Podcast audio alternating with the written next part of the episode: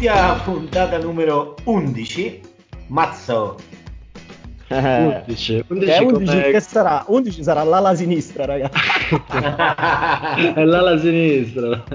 Io mi ricordo Marco Overmars, ve lo ricordate? Grandissimo. Grandissimo. Ma io lo sai che ho l'abitudine di guardare la mattina l'orologio e quando lo guardo sono sempre le 11, forse è il segno del destino. Ma forse si è fermato, Nunzio. Cambia la batteria, Nunzio, dai cazzo. Eh.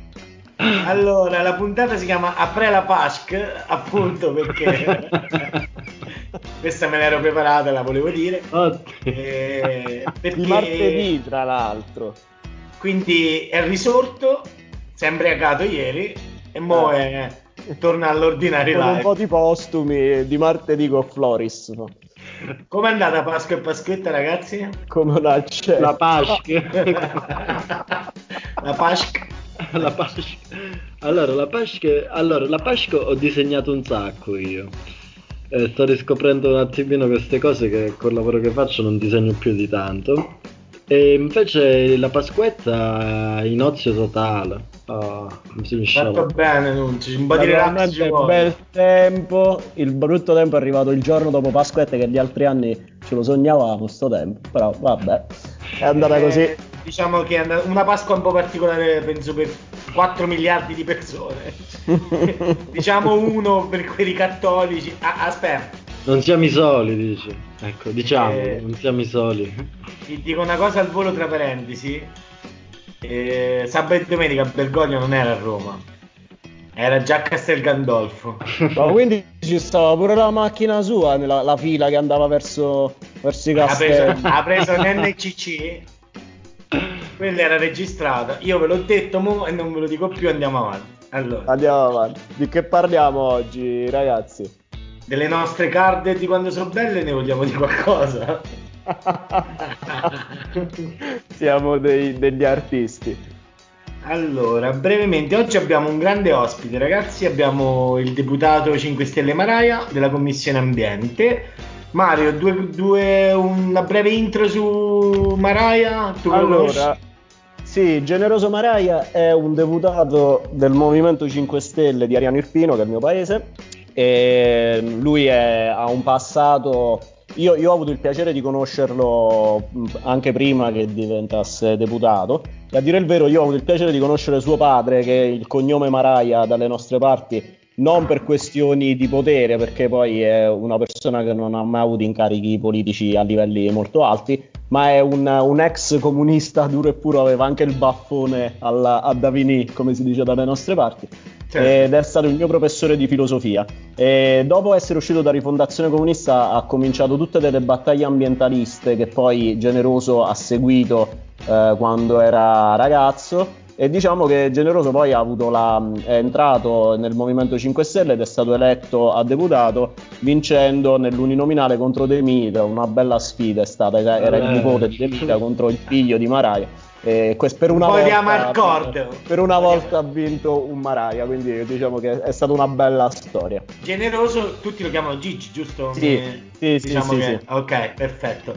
Allora, Pasqua e Pasquetta. Raga, io una cosa ve la devo dire sugli ombrelloni col plexiglass.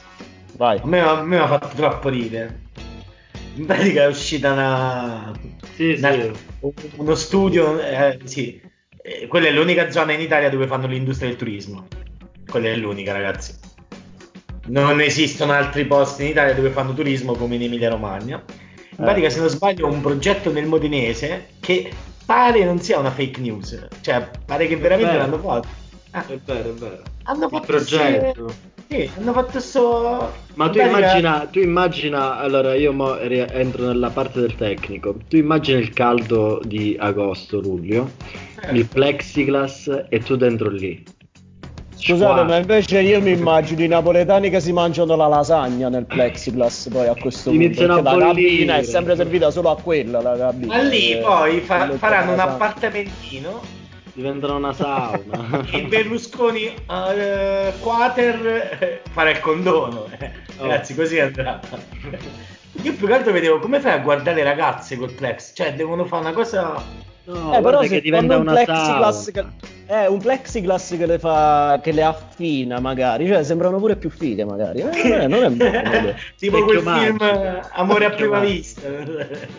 Diventerà una sauna perché col caldo di 40 gradi e passa sulla spiaggia il plexiglass. Di... Eh, ma poi quando ti fai il bagno il plexiglass te lo porti appresso? Come? No, lo prendi a calci. cioè, io già immagino che quelle sono tipo le porte per i bambini per giocare a pallone. Ovvio. E, e brevemente pure, dato che oggi andiamo veloci, che io ho fame, pure Mario mi aveva detto che aveva molta fame. Molta. Uh, due secondi, raga, la polemica con De Mentana, Salvini, Meloni, che non è la difesa del Milan, ma che sono state... Posso dire una cosa sola. Sì. Ha fatto bene Conte. Ha fatto bene Conte. Stop, Mario? Senza... Io telegraficamente, ehm, anche secondo me ha fatto bene Conte. Eh, io, non, io sto un po' combattuto perché io ho il senso delle istituzioni, quindi... Ma che costa merda, basta. Ma così scendi coi... Vabbè, è lì. Sì, sì, scendiamo a terra terra. tu dici che nonostante il ruolo che ricopre devi scendere. Ma con quelli non puoi fare altro che scendere. Ma è un capo nella... di governo, non è un, un preside, il presidente della Repubblica, quindi secondo me ci può stare. Non è che il Papa, oh. se lo dice il Papa ti devi scandalizzare. Papa è impegnato, mo che sta dicendo. sta dicendo Ok, ehm, io direi che possiamo. Vogliamo provare a chiamare generoso l'onorevole? Sì, lo chiamiamo subito. Speriamo che ci risponda. Ma ci con Skype come lo facciamo? Sì, sì. Skype, Skype. Ed ecco l'annunciato ospite. Ciao, buonasera. Ciao Gigi. Buonasera, buonasera a voi. Allora, oggi abbiamo l'onore di avere un deputato, Gigi Maraia, Commissione Ambiente, giusto? Esatto. Della Camera dei Deputati. Esatto, esatto. Eh, Gigi è di Ariano, che è stata una delle prime zone rosse, diciamo, uh, fuori, fuori zona. Sì, Com'è la situazione? Ma la situazione diciamo che eh, sembra andare verso un miglioramento, eh, ma è tutto legato all'indagine epidemiologica. Noi attraverso quella capiamo se i casi stanno aumentando, stanno diminuendo, quindi se si fanno i tamponi escono dei dati, se non si fanno escono dati, quindi stiamo cercando di soprattutto lo studio epidemiologico che viene fatto sulla città di Ariano, perché secondo me è l'unica arma vera che abbiamo a disposizione per contenere il virus, per contenere il suo proliferare all'interno della città. Abbiamo avuto un focolaio vero che è all'interno dell'ospedale, e su questo abbiamo delle similitudini con quello che sta avvenendo al nord dove gli ospedali anziché fare da contenimento hanno fatto da amplificatore del virus. E questo quindi un... questo io dico che in questo momento non sto facendo il deputato sto facendo eh, diciamo da una parte il contrabbandiere di mascherine perché eh, nonostante le, eh, la eh, dotazione che è stata data appunto alla alla regione Campania, non c'è una distribuzione chiara fra le varie province, tra quelle di Napoli, Caserta, Salerno, Benevento, Avellino. E eh, anche da, sto facendo un altro mestiere che non immaginavo mai di fare che è quello del, dell'agente immobiliare. Ho fatto, fatto una diretta poc'anzi spiegando che in questo momento mi sto occupando di trovare gli alloggi per quasi 50 tra medici, infermieri, OSSE, autisti che abbiamo ottenuto dopo delle mie pressioni sulla protezione civile, eh, sulla protezione civile Borrelli, che hanno dato il via libera a queste assunzioni, però l'ASL se ne è totalmente disinteressata, non chiedendosi dove dovevano dormire queste persone. E quindi pian piano, ora ne abbiamo sistemato ulteriori quattro, siamo intorno a una trentina, finora siamo riusciti a trovare un alloggio. E devo dire grazie soprattutto ai cittadini di Ariano che hanno dato a disposizione locali, anche commerciali, strutture ricettive e quant'altro prima di entrare nel merito del, diciamo, del tuo operato, dacci due minuti come è cambiata la tua vita adesso da deputato che sovente stava a Roma, ora ti ritrovi di nuovo nelle tue zone a fare un servizio, diciamo, eh, civile, possiamo dirlo, sì. Sì, sì, sì. No, vabbè, eh, diciamo eh, è cambiato molto, eh, è cambiato molto perché prima appunto eravamo proiettati, infatti fino a pochi mesi fa si parlava di prescrizione, si parlava di altri argomenti, si parlava dei fanghi, si parlava a livello di commissione ambiente di cui faccio parte, della tariffa puntuale per la raccolta differenziata, eh, come per le bonifiche delle aree inquinate, come delle informazioni ambientali o, eh, o l'organizzazione delle ARPAC a livello regionale, che c'era una difficoltà anche lì, c'è una similitudine tra quella che è la sanità gestita a livello regionale e i rapporti col governo centrale, così erano le ARPAC, cioè le, le agenzie deputate alla, all'indagine ambientale che appunto non, non, si coordinavano con il governo, con il Parlamento e con le agenzie centrali e quindi nascevano dei forti problemi e stavamo lavorando su quello. Eravamo eh. concentrati su quello, cioè è stato stravolto tutto eh, proprio perché le priorità ad oggi sono altre e abbiamo trattato in Commissione Ambiente ad esempio come eh, ritirare i rifiuti presso quei domicili dove ci sono persone positive eh, e accertate positive, tant'è vero che ad Ariano anche quello è stato un problema, perché fin quando l'ASL non comunica al comune di competenza e all'azienda che fa la raccolta rifiuti chi sono le famiglie eh, coinvolte, eh, l'immondizia, la spazzatura non veniva raccolta, abbiamo cioè cornuti e mazziati, famiglie con eh, il Covid e con un cumulo di spazzatura davanti alla porta perché non si sapeva chi doveva andarla a prendere.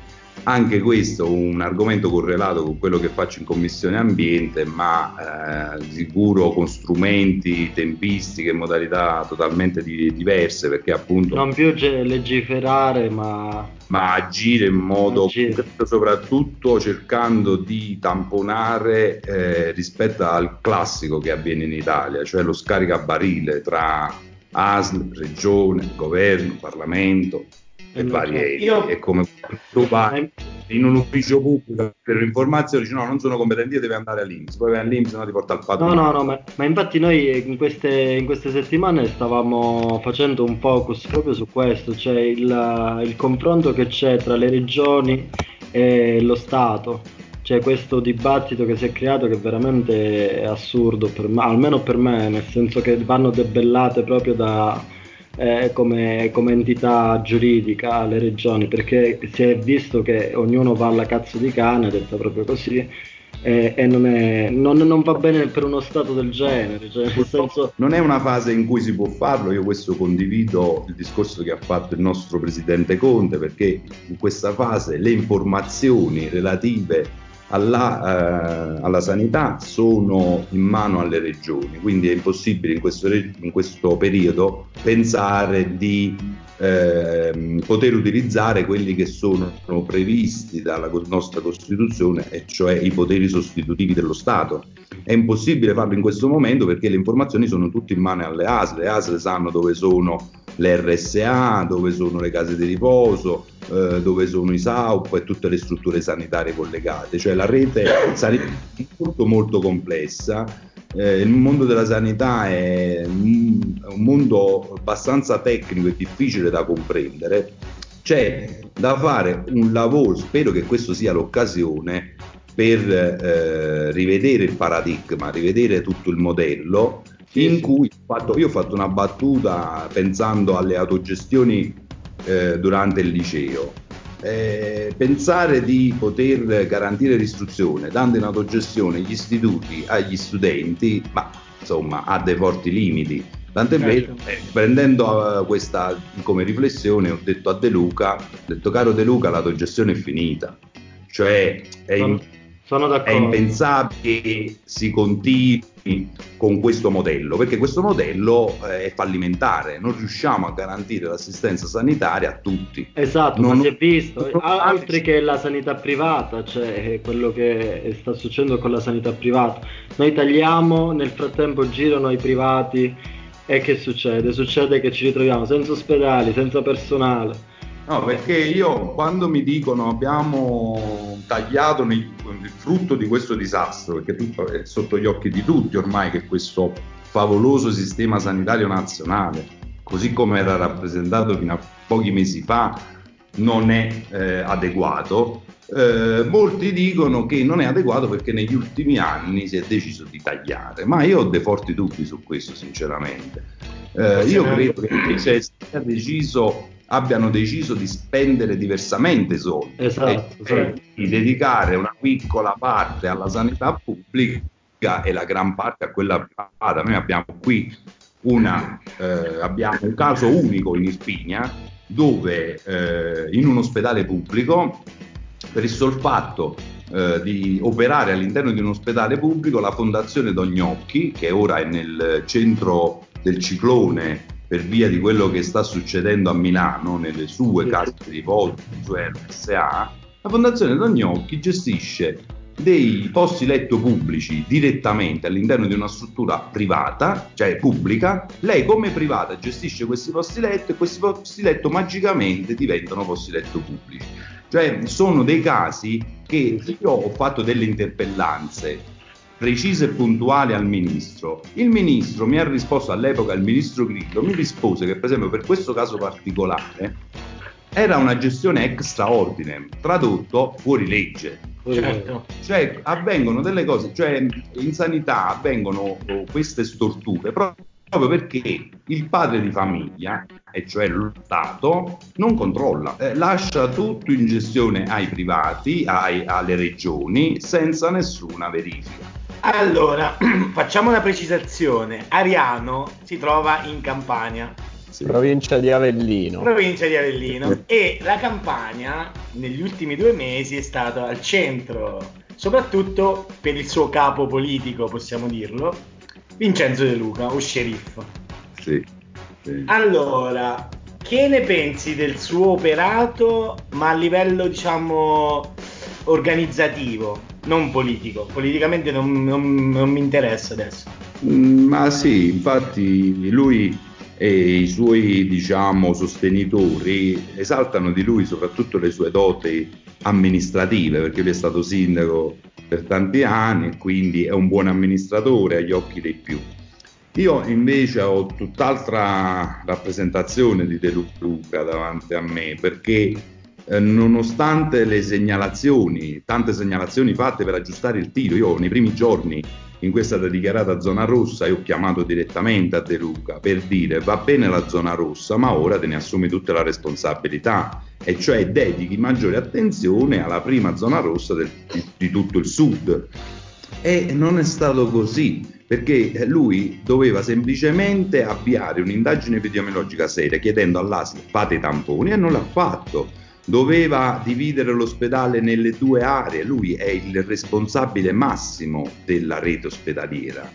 E eh, tanto è vero che se andate sul sito della regione Campania c'è un link che rappresenta i suoi risultati nell'ultimo anno. Tra i risultati c'è proprio eh, lo, eh, la rete ospedaliera e il suo piano ospedaliero regionale, dicendo io sono stato capace di far uscire la regione Campania fuori dal commissariamento e questo è avvenuto a dicembre poco tempo fa, quindi.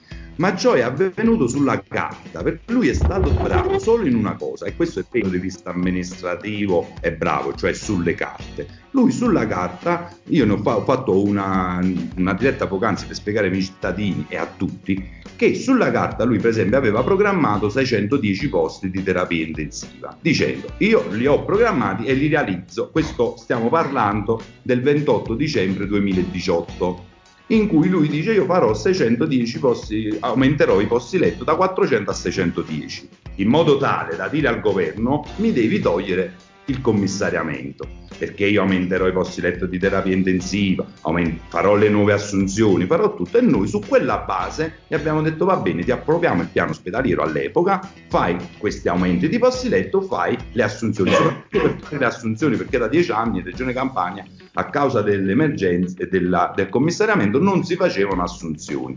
Ebbene, di tutto questo il nulla, ma soprattutto c'è un dato, c'è un'indagine da parte della Procura di Santa Maria Capovetere in cui dimostra che il piano ospedaliero regionale, oltre ad essere scritto dal sottoscritto per quanto riguarda la parte della rete ospedaliera, perché io sono riuscito a introdurre per la prima volta in Regione Campania a 18 DEA di primo livello, cioè una rete adeguata di sanità intermedia che prima non c'era, oltre a questa parte scritta da me, l'altra parte l'ha scritta queste parole del procuratore di Santa Maria Camavete, l'ha scritta l'AIOP, cioè l'ha scritta un'agenzia privata, eh, eh, l'associazione di tutte le cliniche private. Sì, sì. Per, affinché risorse, mezzi, strumenti andassero verso il privato e non verso il pubblico. La nostra battaglia è di salvaguardia del pubblico, quindi meno male De Luca non è che ha fatto tutte queste grandi cose, è in continuità con quello che faceva Caldoro prima. Scusa, proprio a proposito di De Luca,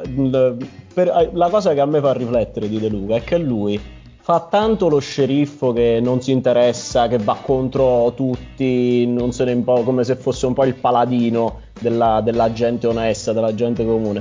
Però poi ci si dimentica un po' troppo spesso che, per esempio, per quanto riguarda la provincia d'Avellino, che l'ASL sta in mano alle stesse persone, se vogliamo essere buoni, dagli anni Ottanta, lui ha accettato l'appoggio, facciamo, facciamo nome e cognome, ha l'appoggio, accettato l'appoggio di Ciriaco De Mita e la sanità fondamentalmente è rimasta in mano alle stesse persone alle quali stava in mano prima. Sì, sì.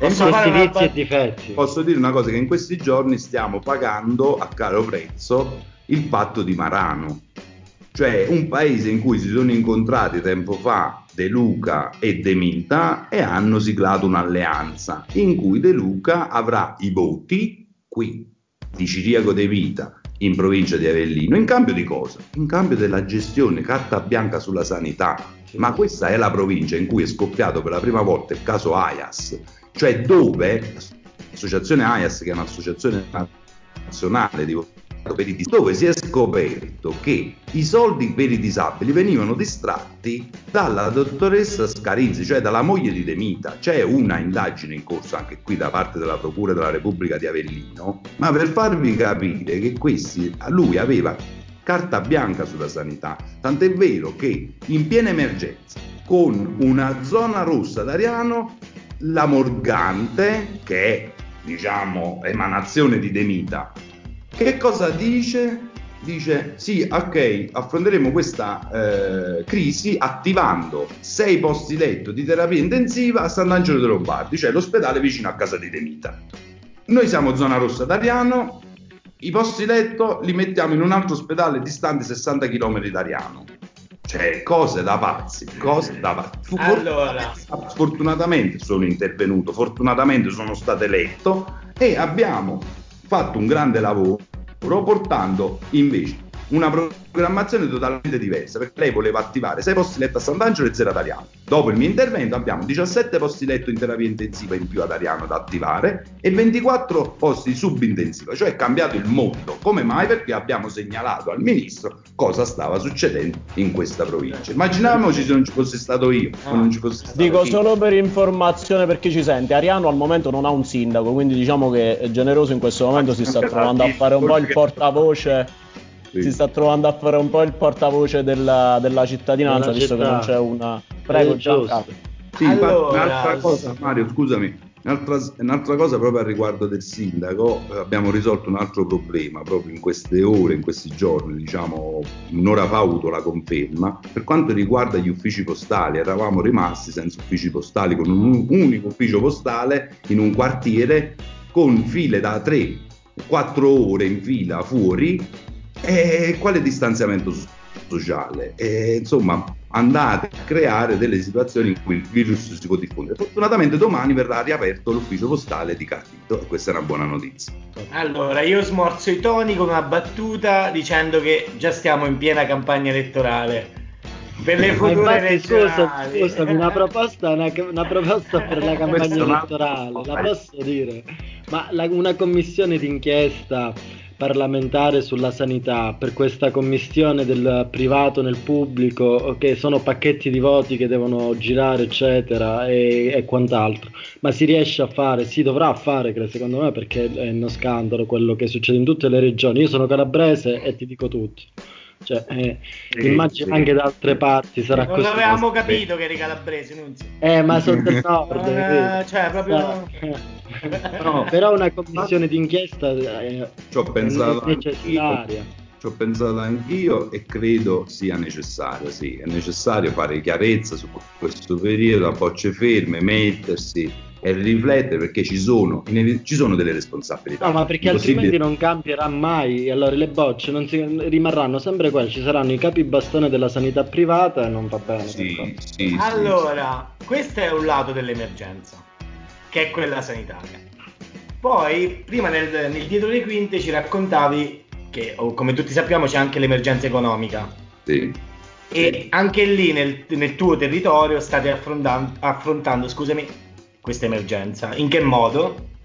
Allora, eh, dal punto di vista economico, noi abbiamo avuto forti difficoltà eh, anche, noi siamo un paese che ha un'economia che si basa prettamente sull'agroalimentare, cioè abbiamo un'asta varia rurale eh, intorno al centro storico e dall'altra parte abbiamo un'area industriale molto importante che è quella di Valle Ufita su cui su, sulla valle si affaccia Riano, Grotta, Frumeri e vari paesi del comprenso. Allora, abbiamo, ho lavorato innanzitutto per facilitare l'uscita e l'ingresso dei mezzi dall'area rossa, perché insomma anche chi raccoglieva il latte o generi di prima necessità aveva delle difficoltà e abbiamo, siamo riusciti in qualche modo ad aiutare questi imprenditori.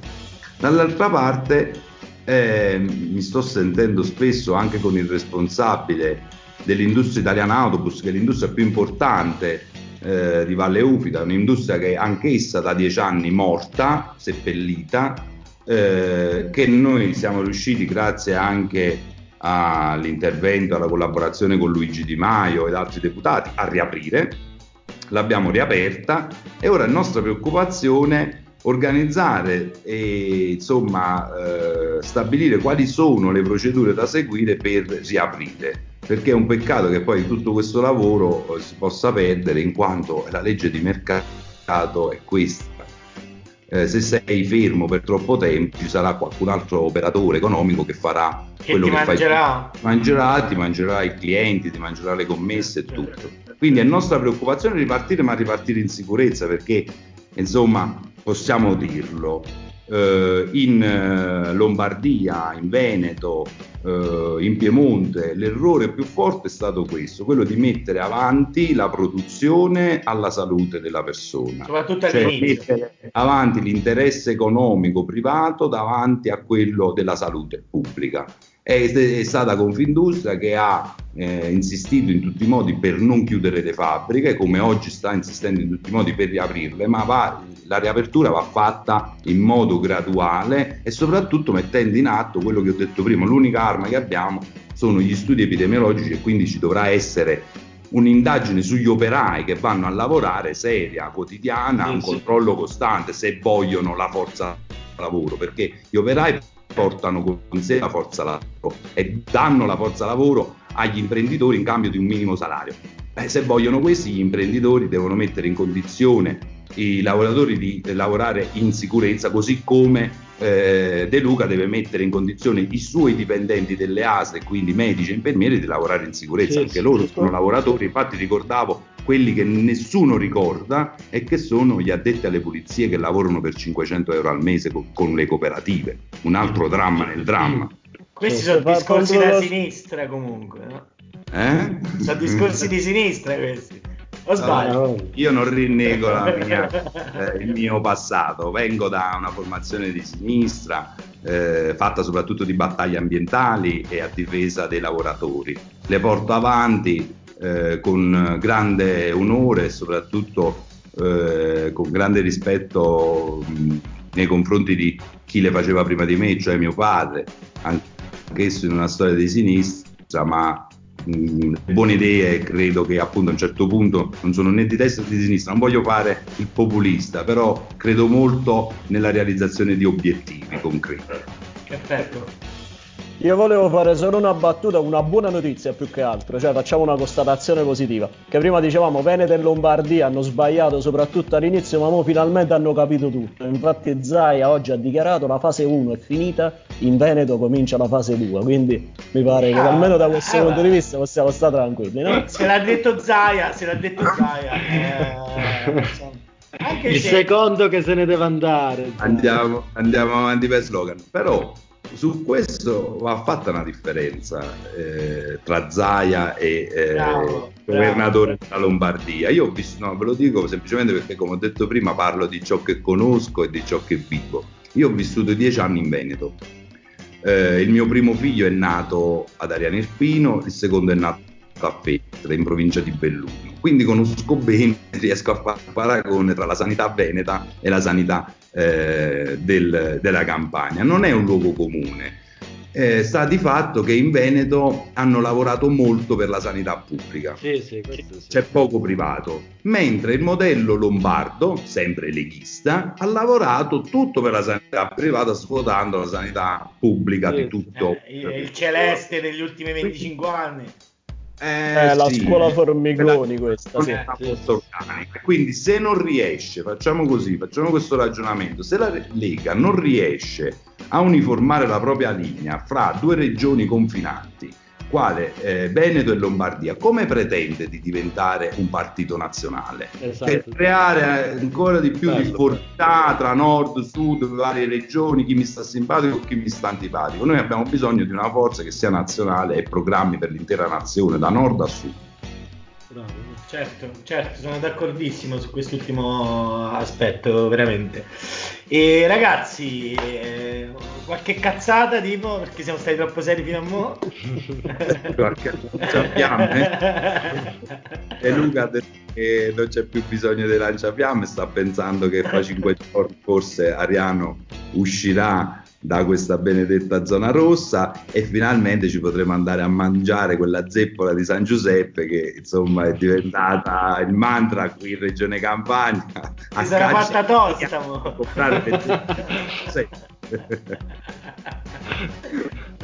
Allora, facciamo un pronostico. Tu che stai sul campo e quindi maneggi dati, vedi persone, giri. Secondo te, quando è che io mi posso andare a mangiare una grigliata di Tra due anni. Io mi auguro anche domani, ma credo che eh, sia molto difficile fare una previsione e soprattutto eh, è inopportuno illudere le persone, cioè dire alle persone fra un mese usciremo, andremo a farci una bella pizza tutti insieme. È un desiderio di tutti, ma proprio per salvaguardare non solo la nostra salute, ma il nostro eh, tessuto economico, per non darci il colpo di grazia, questa mh, uscita dalla fase 1 e l'ingresso nella fase 2 deve essere molto molto graduale, anche perché c'è un dato, cioè noi abbiamo addirittura dei eh, casi che eh, si sono negativizzati, cioè eh, hanno avuto i due tamponi usciti negativi, dopo 20 giorni sono ritornati ad essere positivi, per farvi capire che questo non è un virus da prendere sotto campo, è un virus totalmente diverso dagli altri, e rispetto al quale ci dobbiamo comportare di conseguenza. Eh, nessuno vieta alle persone di potersi casomai incontrare per strada e, e scambiare due chiacchiere, che già è tanto rispetto ad andarsi a mangiare una pizza, quello è un passo forse ancora eh, mh, più difficile da compiere perché si tratta di locali chiusi dove appunto basta che cioè, non è, noi possiamo aprire tutte le pizzerie domani ma come la vedo io nessuno entrerà in quella pizzeria perché basta che uno fa uno, star, uno starnuto tu non sei più nelle condizioni psicologiche di mangiarti la pizza. Certo. quindi quello che va fatto pian piano è ritornare alla normalità ma rispettando eh, quelle che saranno le regole messe in campo dal governo, in primis il distanziamento sociale, perché anch'io qui a San Pietro l'altro giorno ho parlato con un positivo che non ce la faceva proprio a stare a casa e quindi è uscito sull'uscio della porta, mentre io compravo le sigarette a un, eh, a un um, distributore automatico io ho parlato con lui a due metri di distanza, incrociando le dita, sperando che va tutto bene con la mascherina e tutto. Mi sento tranquillo da questo punto di vista. Ho parlato con lui, ho parlato anche con altri. Quindi, eh, questa è, mi auguro che avvenga il prima possibile. Però, eh, prego, le- mi auguro che le persone adottino la massima precauzione nell'utilizzare anche delle semplici mascherine, quelle che De Luca dice per pulire gli occhiali. Eh, anche, quelle purtroppo, anche quelle purtroppo ci vogliono perché insomma in qualche modo limitiamo, cerchiamo di limitare i danni attraverso questi piccoli strumenti che non è il vaccino, però ritorneremo pian piano a una pseudo normalità, non sarà più il mondo di prima. No, scusa, no. una battuta proprio finale, siamo, siamo quasi, quasi in scadenza come il mm. Ma tu che sei un professore, per chi non ti conosce, eh. per quanto riguarda la scuola, tu cosa hai capito? Co- che succederà? Si riapriranno le scuole a settembre? Non riapriranno? Tutti, Tutti promossi. Che cosa hai capito? Tutti sei politico. eh, è tornato, vedi, è tornato il singolo a specificare non essere politico perché sennò qua ci prendete tutti come eh, adatto rivoluzionario. tornata rifondazione vabbè eh, la scuola io la vivo attraverso i miei figli e attraverso mia moglie che è un'insegnante.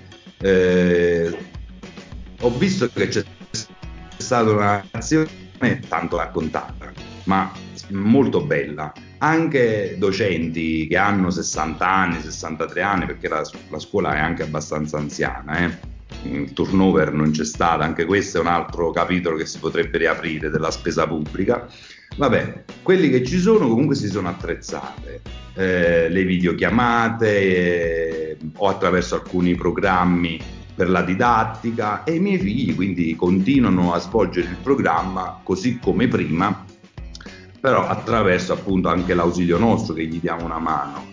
Vedo che comunque eh, non stanno a girarsi le dita le persone, i, i docenti e gli insegnanti, si sono ingegnati pur di da- garantire una continuità didattica, altrimenti qualcuno pensa che questi si rubano uno stipendio a casa senza far niente e invece no. Sarà forse un sei politico, però il programma continua. Il problema è il dopo. Il problema è quando dovrà, dovremmo ritornare in classe, gli alunni i docenti dovranno ritornare in classe perché anche in quel caso bisognerà spendere dei soldini per mettere in sicurezza le classi, le scuole eh, e sì. dobbiamo anche rivoluzionare lì il, eh, il, paradigma e il modello. Qual era il modello finora? 28 ai 28 ai 32 alunni per classe, classi pollaio in istituti fatiscienti senza reazione. Eh, le, io ho scoperto negli anni che i luoghi di lavoro più inquinati erano le classi, perché le classi non, molte volte non avevano una reazione, non avevano una giusta eh, luminosità e roba varia. Quindi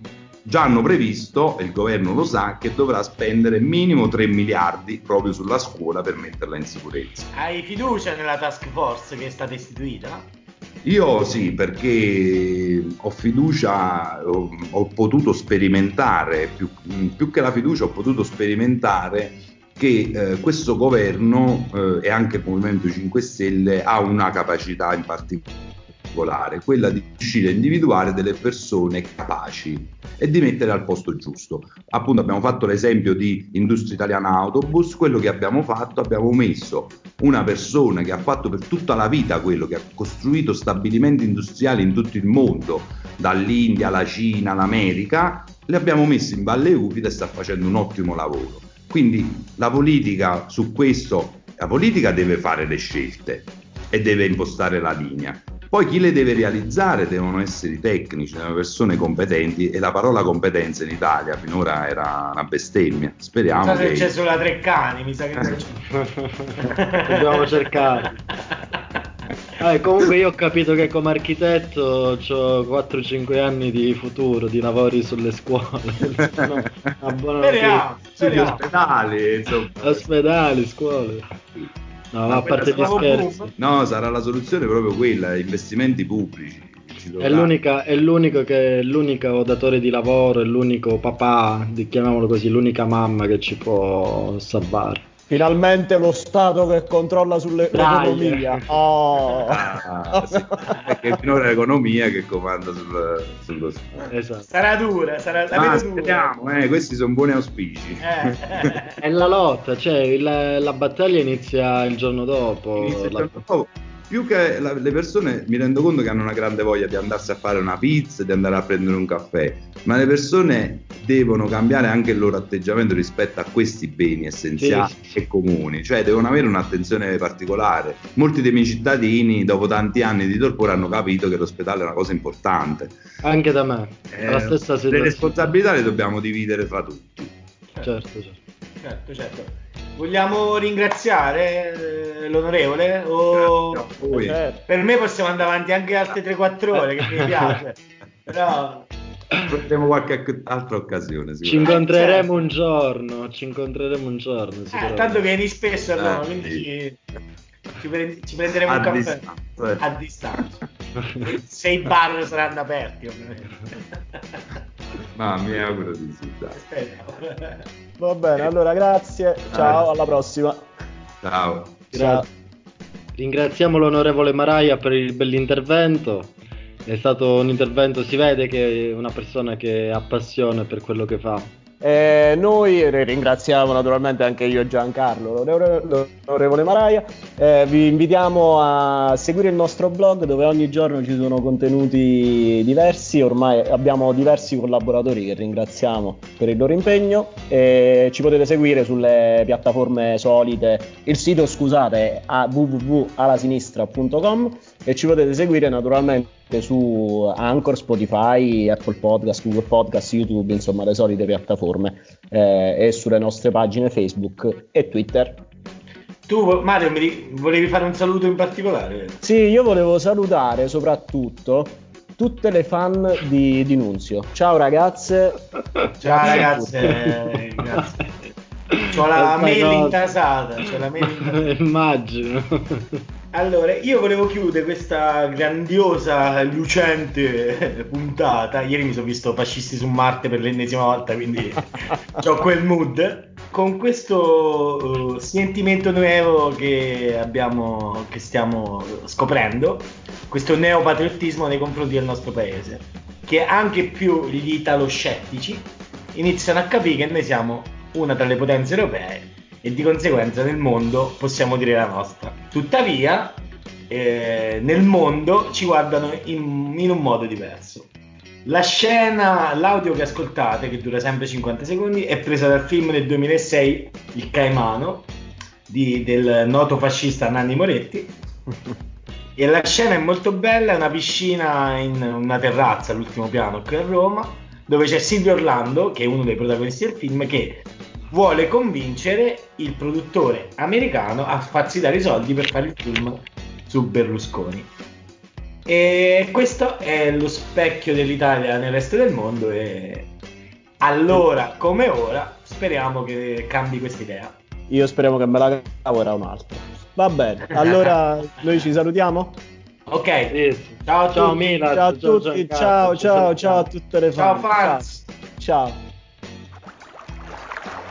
Vi diverte l'idea di raccontare la vostra italietta berlusconiana? Dai piano, eh certo. Non hai idea di quanto mi diverta. Siete così buffi, ridicoli. Tra di voi parlate solo di televisione e di Berlusconi. Oh, caro Bruno, siete un popolo a metà. Tra orrore e folklore. Eserci, non esagerare, facci via. Siete proprio abituati alle vostre schifezze. Ogni volta noi pensiamo che voi italiani finalmente avrete toccato il fondo e invece no. State lì che scavate, scavate, scavate. E andate ancora più giù, più giù. Raschiate,